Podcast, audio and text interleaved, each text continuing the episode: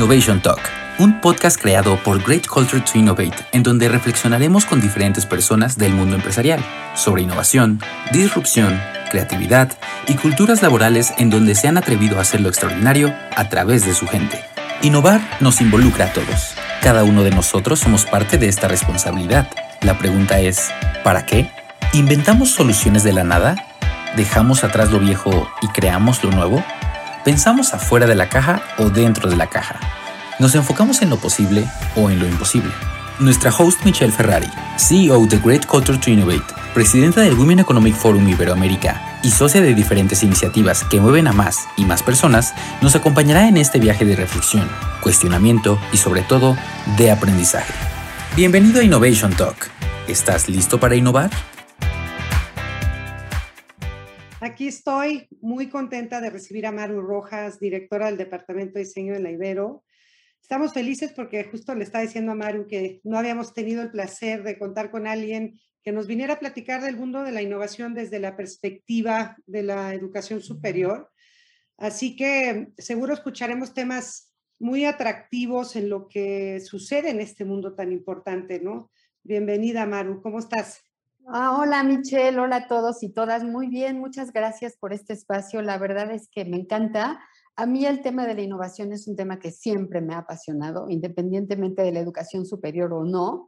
De hecho, en la Ibero tenemos la maestría en diseño estratégico e innovación y yo he dado clases ahí. Y me encanta lo que hacen ustedes, me encanta su organización, su metodología. Creo que tienen muchas cosas que que, muchas instituciones y muchas empresas necesitan y necesitamos, ¿no? Entonces, muchísimas gracias, estará padrísimo dialogar sobre este tema. Gracias, Maru. Pues queremos que nos platiques un poco, em, o un poco bastante, eh, qué significa realmente innovar en, en, este mundo, ¿no? E, estamos hablando, sí, de la importancia de la educación, creo que enfocado ahorita al mundo de la educación superior, ¿Qué significa innovar para ustedes? Que nos va a llevar eso a la segunda pregunta que tiene más relacionado a los retos, ¿no? Pero ¿qué, qué han hecho en este mundo de, de, innovación, no? Mira, yo creo que lo primero es, es, empezar a hablar de qué significa innovación, ¿no? Porque a veces se piensa que innovar es solamente algo nuevo, nomás porque sí, y no, yo creo que la innovación siempre tiene que estar enfocada a generar valor valor para las personas que están involucradas, valor para la sociedad.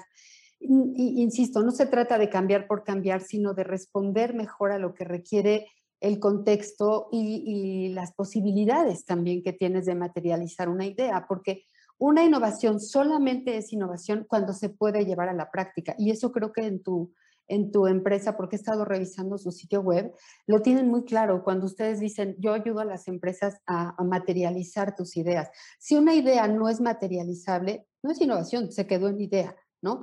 Tiene que ser algo realmente deseable para las personas, viable en términos económicos, por supuesto, y factible en términos de poderse producir, de poderse implementar. Entonces yo empezaría un poco por ahí. Ahora, la, forma como ha evolucionado la educación, Michelle, ha sido, y tú lo sabes, lo sabemos todos, no es algo nuevo, ha sido totalmente lenta en relación a cómo ha avanzado el mundo, la sociedad, la tecnología. O sea, si tú te pones a pensar, en la mayoría de las instituciones educativas, sean de nivel básico, medio, medio superior, superior, seguimos con el mismo modelo de profesor frente a grupo, niñitos sentados, en mancas o si acaso con mesas, ¿no? En el mejor de los casos, con un cañón de video, si es que se puede, y, aburridas presentaciones en PowerPoint. O sea, ha habido poca evolución de cómo se, se está educando a los y las alumnas. Pero mientras esto ha avanzado, ellos, nuestros, nuestros receptores, nuestros estudiantes, están en otros canales, están en otro, digamos, en otro, en otra dimensión ya, ¿no? Entonces, creo que, que, tenemos que ser conscientes, todos los que nos, estamos en el campo de la educación, de que mientras el mundo se ha ido transformando de manera exponencial, gracias a la tecnología y la cuarta revolución industrial, pues las prácticas educativas se han mantenido casi igual, ¿no? Aquí también podría comentarte que la pandemia, que es algo que yo creo que tú lo sabes muy bien, cómo hay disruptores que de pronto te obligan a cambiar, te obligan a innovar, ¿no? La pandemia a todos nos transformó, a unos para bien, a otros pues desgraciadamente no tanto porque porque si tenías los recursos económicos para contar con la tecnología y poder llegar a tus estudiantes, pues está buenísimo, pero hay un rezago educativo en nuestro país muy, muy triste. Pero sí fue una variable que nos llevó a todos a, cambiar, ¿no? Entonces, eh, creo que eh, ahorita todas las instituciones educativas tenemos que estar conscientes de que el regreso a esta nueva normalidad nos tiene que implicar cambios, qué aprendimos, qué no aprendimos, qué de estos cambios nos pueden llevar a realmente innovar para generar valor. No sé, más o menos como que se sería la eh, primera respuesta. sí, suena pues complejo, te diría, ¿no? Porque son movimientos que, bueno, da la impresión que, como bien dijiste, va más lento de la demanda eh, mundial. No, no solamente hablaría yo en, términos de tecnología, Maru, pero, sí. pero ¿qué pasa con, la, con la, las carreras o, la demanda laboral que existe, que, que, va más hacia un mundo, pues no sé, del mundo más STEM, por hablarlo así, también hablarlo de un mundo más hacia la revolución 4.0, donde están requiriendo personas con cierta, eh, ciertas carreras, em, donde los alumnos, digo, yo no sé, por preguntarte un poco cómo están los estudiantes hoy en dos vías, ¿no? La primera sería este, este tema, ¿no? ¿Están realmente estudiando las carreras que demanda la fuerza laboral? Porque evidentemente ahí va a haber una brecha importante en encontrar trabajo, ¿no? O, se dificulta cada vez más encontrar trabajo. Y por otro lado, ¿cómo están los estudiantes hoy estudiando? Digo, yo te lo digo desde mi propia experiencia con tres hijos en el mundo eh, virtual, en educación, ha sido muy complejo. Eh, y estos son niños ya más grandes, ¿no? Pero em, pues el engagement, la experiencia, el roce, la espontaneidad, la comunidad, que, hace todo un, un, obviamente, escenario muy, muy crítico para que la educación pueda realmente brindar toda la forma holística de una educación, porque no solamente es aprender ¿no? Una, una, un aula virtual. Em, entonces, ¿cómo están los estudiantes hoy? Eh, me interesa mucho ver tu, tu, perspectiva. Me encanta tu pregunta porque esto, esta pregunta que me hiciste al principio de los estudiantes están en las carreras que querrían estar o que requiere la sociedad y el mundo, y el mundo laboral, eh, yo creo que parte y parte, Michelle. O sea, yo creo que y nosotros nos hemos preguntado mucho en el departamento de diseño, ¿no? Porque dices, bueno, si un estudiante ahorita busca qué, qué carrera estudiar, la mayoría de las carreras son las mismas que han existido siempre. Y no quiero decir que eso esté equivocado para nada, pero creo que todos tendríamos que estarnos cuestionando si esa carrera que ofertamos debe de seguir vigente, si sí, por qué, si no, por qué. Y tendrías que basarte en una investigación profunda, ¿no? ¿Qué pasa con los estudiantes hoy en día? Y, tú lo sabes, como me dices que tienes a tus tres hijos, ¿no? Viven en el mundo de la inmediatez. Para ellos el conocimiento, a diferencia de mi generación, por ejemplo, está al alcance de un clic. O sea, ellos le dan clic y ya tienen en YouTube el tutorial, la conferencia en TED Talk, tienen cursos gratuitos de lo que quieran, solamente pagan si es que quieren el certificado, pero si no, ahí está, ¿no? Ahí está Coursera, ahí está LinkedIn, hay muchísimos recursos que están en Internet, y esto hablándote pues, de, la educación media superior y superior. Eh, Sigmund Bauman, a quien seguramente conoces, ha argumentado precisamente que la vida de los jóvenes hoy está permeada por una cultura del aquí y el ahora, ¿no? Eh, que, lo que ellos buscan son conocimientos que puedan tener aplicación inmediata, lo cual a veces es opuesto a la transmisión de conocimientos, valores y procedimientos que te da la escuela tradicional, que a nosotros nos pasó, ¿no? De, ahí esto que estoy aprendiendo, la raíz cuadrada, ¿yo cómo lo voy a aplicar en la vida profesional? Obviamente no estoy cuestionando que nos enseñan a hacer raíz cuadrada, porque tendrá un, un objetivo de racionamiento matemático y lógico matemático y demás. Pero nuestros alumnos requieren, o sea, como que nosotros sí nos hemos preguntado desde la universidad, ¿por qué va a venir un alumno a la universidad? ¿Qué le va a dar la universidad que no le dé YouTube, que no le dé TikTok? también está, por supuesto, las relaciones este, sociales, ¿no? El, tener amigos, amigas, el vivir en un ambiente universitario. Pero ya hablando de conocimientos, ¿qué es lo que va a obtener en la universidad? Y creo que eso es lo que todos nos deberíamos de preguntar. Número uno, ¿qué carreras estamos ofertando? ¿Cómo está el campo laboral de esas carreras? ¿Cuánto están ganando los alumnos que egresan de, de algunas carreras? Porque hay carreras saturadas, Michelle. Nosotros tenemos un caso que es diseño gráfico, por ejemplo.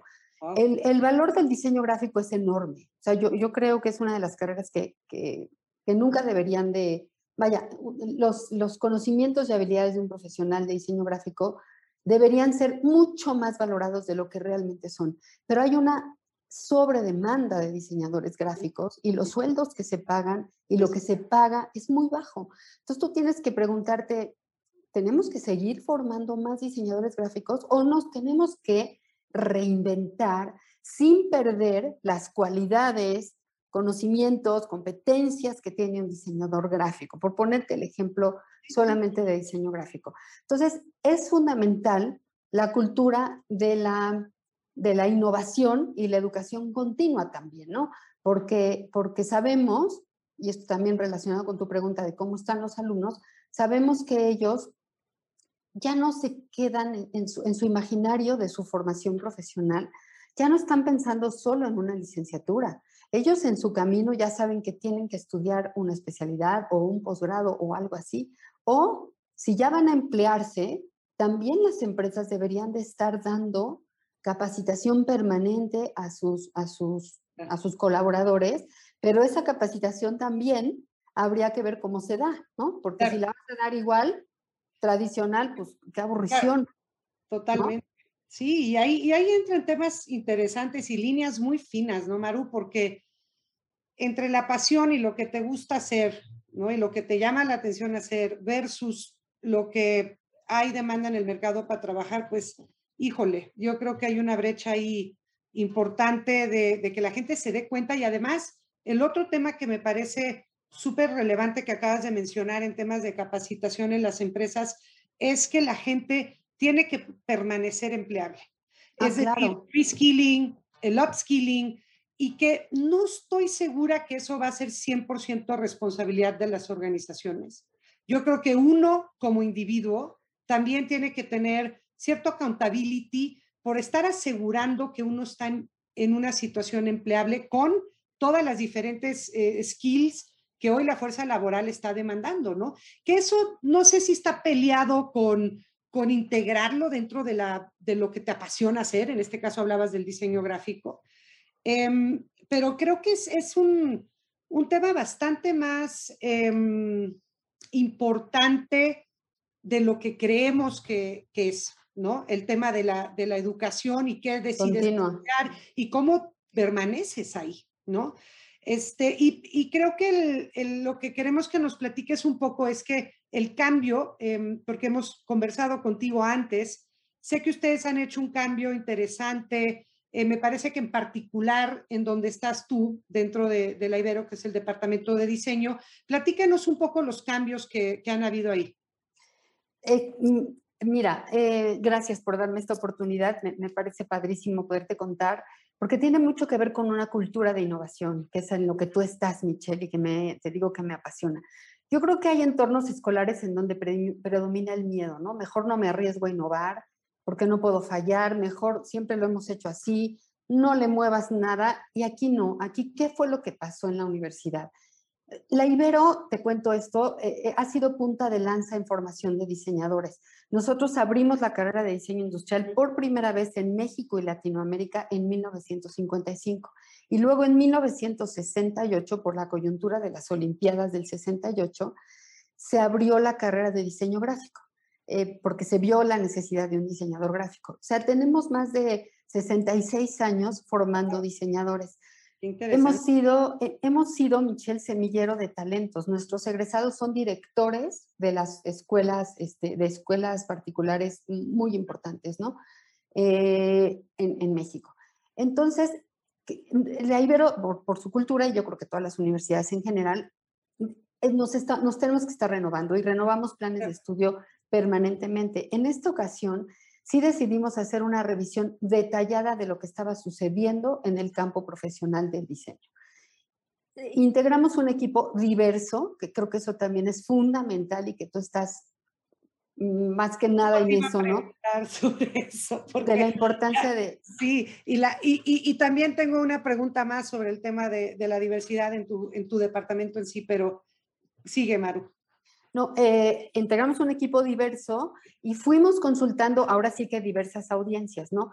Egresados de todas las ramas del diseño, influencers, empleadores, eh, leímos, por supuesto, este, qué estaba pasando, investigamos qué estaba pasando en otras universidades de México y del mundo. Y entonces nos preguntamos, ¿no? ¿Qué tipo de diseñador requiere la sociedad actual? ¿Hacia dónde debería orientarse la, la, educación del diseño? Un poco lo que te dije al principio. ¿Qué es lo que la universidad va a ofrecerle a este chavo que no encuentre en Internet, ¿no? Que no encuentre en YouTube o en algún lado. Entonces, este, gracias a esto, nos dimos cuenta que que teníamos que renovarnos, que continuar con la misma oferta educativa no era opción y creamos cuatro nuevas carreras, Michelle, te las, te las menciono muy brevemente, es diseño sensorial y dirección creativa, que es una carrera que se enfoca a, ya no es el ver solamente con los ojos, como podría ser el diseño gráfico, sino experimentar con todos los sentidos. Ah. Diseño de productos y experiencias, que son productos que van a, tener embebida la tecnología, el Internet de las Cosas, la realidad virtual y todo este tipo de cosas que ya están aquí. Diseño de ficciones y narrativas transmedia. ¿Por qué? Porque a los seres humanos nos encantan las historias, nos encanta contar historias. Entonces, se pueden contar a través de muchos medios, juegos virtuales, este, em, perdón, videojuegos, animación. animación, etcétera, y diseño de moda y textiles sostenibles. ¿Por qué? Porque la moda es una de las industrias más contaminantes hoy en día y queremos realmente que nuestros las empresas ahorita están demandando diseñadores de moda que tengan este enfoque de sostenibilidad, porque es lo que está pidiendo la sociedad, porque se firmó un tratado en París hace dos años, me parece, en fin, ¿no? Entonces, bueno, un poco por ahí fue nuestro proceso para llegar a la innovación y contamos, Michelle, con el apoyo de la institución. Porque yo creo que si tus, si tus autoridades no tienen esta cultura de la innovación y esta apertura al cambio, difícilmente puedes lograrlo. Justo te iba a preguntar cómo, cómo lo lograron, porque, porque no es un cambio, digo, conlleva ciertos esfuerzos y estrategias y compromiso en, en lograrlo, ¿no?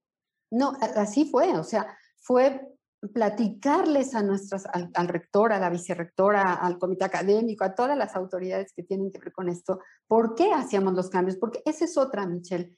Eh, yo creo que tú lo sabes perfecto. La innovación no es una eureka, o sea, no es como lo que nos lo han pintado, ¿no? Que a Newton le cayó la manzana del árbol y descubrió la ley de la gravedad, o Arquímedes, ¿no? Eh, no, la innovación, Newton llevaba años estudiando y por eso es, sí, llega el momento o si tú quieres, o el eureka, pero realmente es porque tienes un background atrás. Entonces, si tú fundamentas por qué tienes que hacer un cambio, la gente no te puede cuestionar nada. Y afortunadamente, como te dije, contamos con todo el apoyo porque no solo estamos cambiando las carreras, sino estamos creando un nuevo modelo educativo. Un poco esto que te decía, ¿no? De niños sentados escuchando al profesor. Aquí vamos a tener cuatro profesores en, en talleres en donde los alumnos van a tener un curso de algo, un workshop de algo, un seminario de algo, y todos los profesores van a estar alineados a un mismo objetivo, también por la naturaleza de nuestras carreras, esto se puede. Claro. materias que ya no van a ser por un semestre, sino van a ser por, por bloques este, de semanas. O sea, de verdad, es un cambio que, que inclusive tuvieron que generarnos un sistema especial en servicios escolares para poder cargar nuestros grupos y eso ayudó muchísimo, la apertura de la institución. Y por supuesto, Michelle, también lo sabes, eh, la innovación implica atreverte a fallar. Sí. ¿No? O sea, algo que hicimos, que estamos haciendo desde hace un año y medio, es prototipar. Estamos probando nuestro modelo con los alumnos inscritos ya. Yo he tenido conversaciones con los alumnos y las alumnas y les digo, a ver, ¿cómo ven nuestro nuevo modelo? Nos encanta. Nos encanta que todos los conocimientos que estamos adquiriendo estén conectados hacia un mismo objetivo. O sea, porque tampoco lo hicimos así nomás, ¿no? De en agosto empezamos y órale a ver cómo nos va. otra cosa ha implicado un esfuerzo adicional de todos, porque lo más fácil era seguir como estábamos, ¿no? Renovarnos un poquito y ya. Tenemos muchísimos alumnos, Michelle. Precisamente acabamos de quedar ranqueados como la universidad número uno en diseño gráfico en, la, en, la, encuesta del periódico Reforma. Cualquiera diría, pues, ¿por qué cierras la carrera de diseño gráfico? Pues, porque, porque es el momento, porque de acuerdo con la teoría de juegos, simplemente es justo el momento cuando estás ganando que tienes que luego me retiro y tengo una nueva oferta educativa, pero eso nos está implicando un trabajal. O sea, todos nos estamos teniendo que poner a, estudiar a miles de juntas. ¿no? Exactamente, o sea, sí ha sido, ha sido, está siendo complicado, pero lo estamos haciendo y, y estamos convencidos, Michelle, estamos convencidos de que, de que así tiene que ser, que eso también ha sido difícil, y yo creo que tú lo sabes. Nunca te falta el que tiene la resistencia al cambio. No sé ustedes cómo manejen eso. Sí, sí, sí, no, y has comentado temas muy, em, te diría, importantes del mundo de la innovación, o sea, el mundo, el, tema de la apertura, por ejemplo, la, la, postura frente al fracaso. O sea, la verdad es que si no existen estos ingredientes, Exacto. Em, creo que la, la eficiencia o la forma que uno puede lograr el objetivo que tiene, porque el objetivo lo puedes tener. O sea, tú puedes querer algo o tener la visión de algo o la estrategia de algo, pero si no hay una cierta forma de articular eso para que las cosas sucedan de una manera sostenible, de una manera que tenga los impactos que estamos buscando, pues evidentemente eh, va a ser mucho más difícil.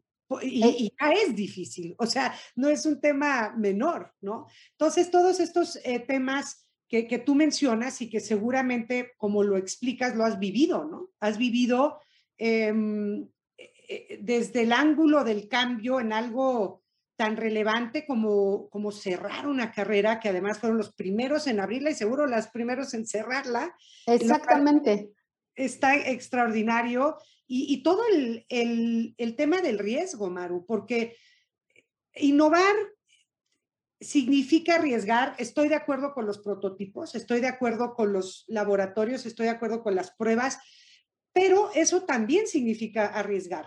O sea, hay, que hay, que, hay que avanzar a ese primer eh, prueba, diseño, em, para que nos permita entender cómo de ahí puedes ir avanzando en la mejora de esa prueba, ¿no? Así que yo, creo que todo lo que escucho de ti eh, me, me, parece muy bien planeado, muy bien pensado, este, además muy ad hoc a, a lo que vivimos hoy, ¿no? O sea, toda esta parte holística que está increíble. O sea, yo creo que la experiencia del estudiante va a cambiar 360 también. Así es, Michelle, así es, y es, y es nuestro objetivo. Y es lo que te digo, es que de verdad, si las universidades no nos adaptamos al cambio, vamos a desaparecer. Antes tenías una biblioteca y a fuerza los alumnos seguimos teniendo, ¿no? Una super biblioteca, pero hay miles de libros ya en, Internet, ¿no? O sea, tenías al, al, maestro, bueno, vete a TED Talk y vas a encontrar al maestro. O sea, realmente lo que les vas a ofrecer en la universidad es una experiencia, una experiencia de aprender haciendo, de ir aprendiendo con una serie de asesores y, e irlos acompañando en un modelo diferente. Y además, otro ingrediente que agregamos a estos nuevos planes de estudio es la interdisciplina, porque tú lo sabes perfecto, los problemas complejos de hoy en día no se pueden resolver desde una sola disciplina. Y los diseñadores siempre hemos tenido que trabajar con otros, ¿no? Entonces aquí nuestros chavos van a poder proponer ellos en laboratorios, porque tenemos una serie de laboratorios, qué problemática quieren abordar y a quién invitan. Si invitan un ingeniero en alimentos, si invitan un nutriólogo, si invitan un psicólogo. Y eso se da también, Michelle, gracias a que somos una universidad y tenemos muchísimas carreras abiertas. Entonces eso también, y es, tiene que ver con la diversidad a la que te referías al inicio. Si tú tienes un equipo diverso, vas a poder tener diferentes enfoques, diferentes visiones para resolver un mismo problema.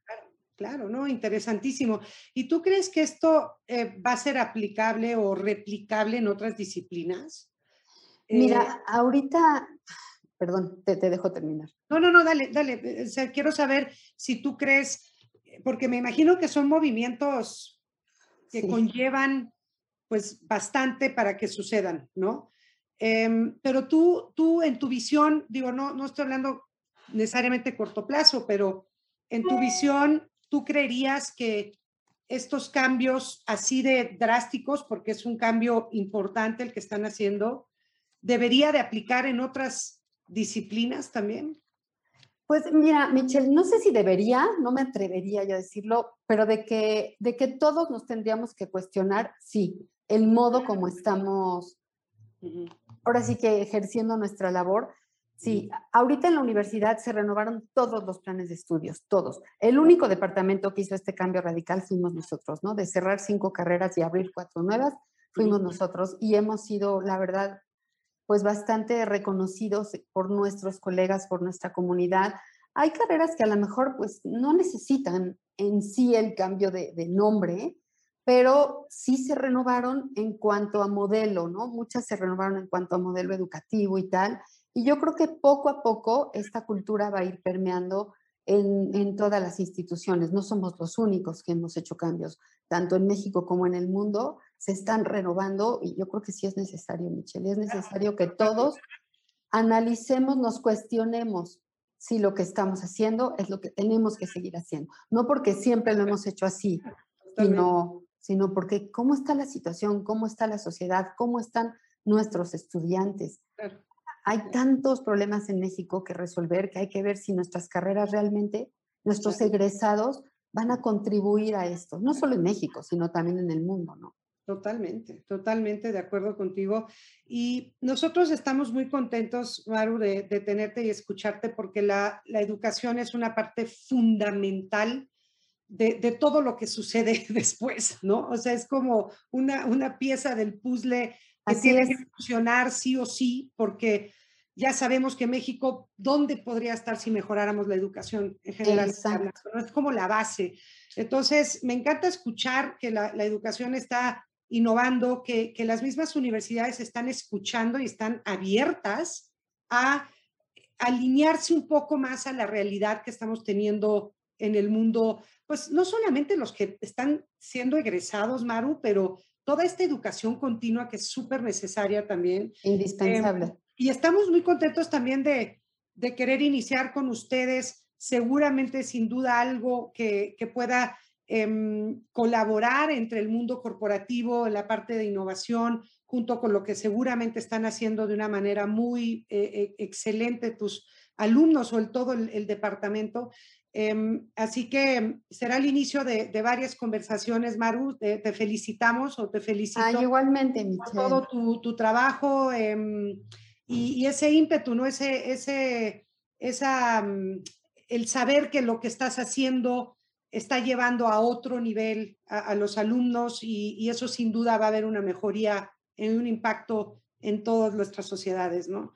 Ay, seguro, Michelle. Y gracias. y agradezco muchísimo tu tiempo este, Gracias a ti, de verdad a ti. Me encanta platicar contigo y haber tenido la oportunidad de conversar. Se nos quedó chiquito el tiempo. Sí, ¿verdad? Un poquito, pero sí, así son estos talks para, para dejar un poquito de hambre también todavía para claro. ocasiones y nos estamos buscando pronto, Maru. Te agradezco. Claro que sí, Michelle. Muchas gracias a ustedes, a ti y a todo tu equipo. Y un abrazo grande.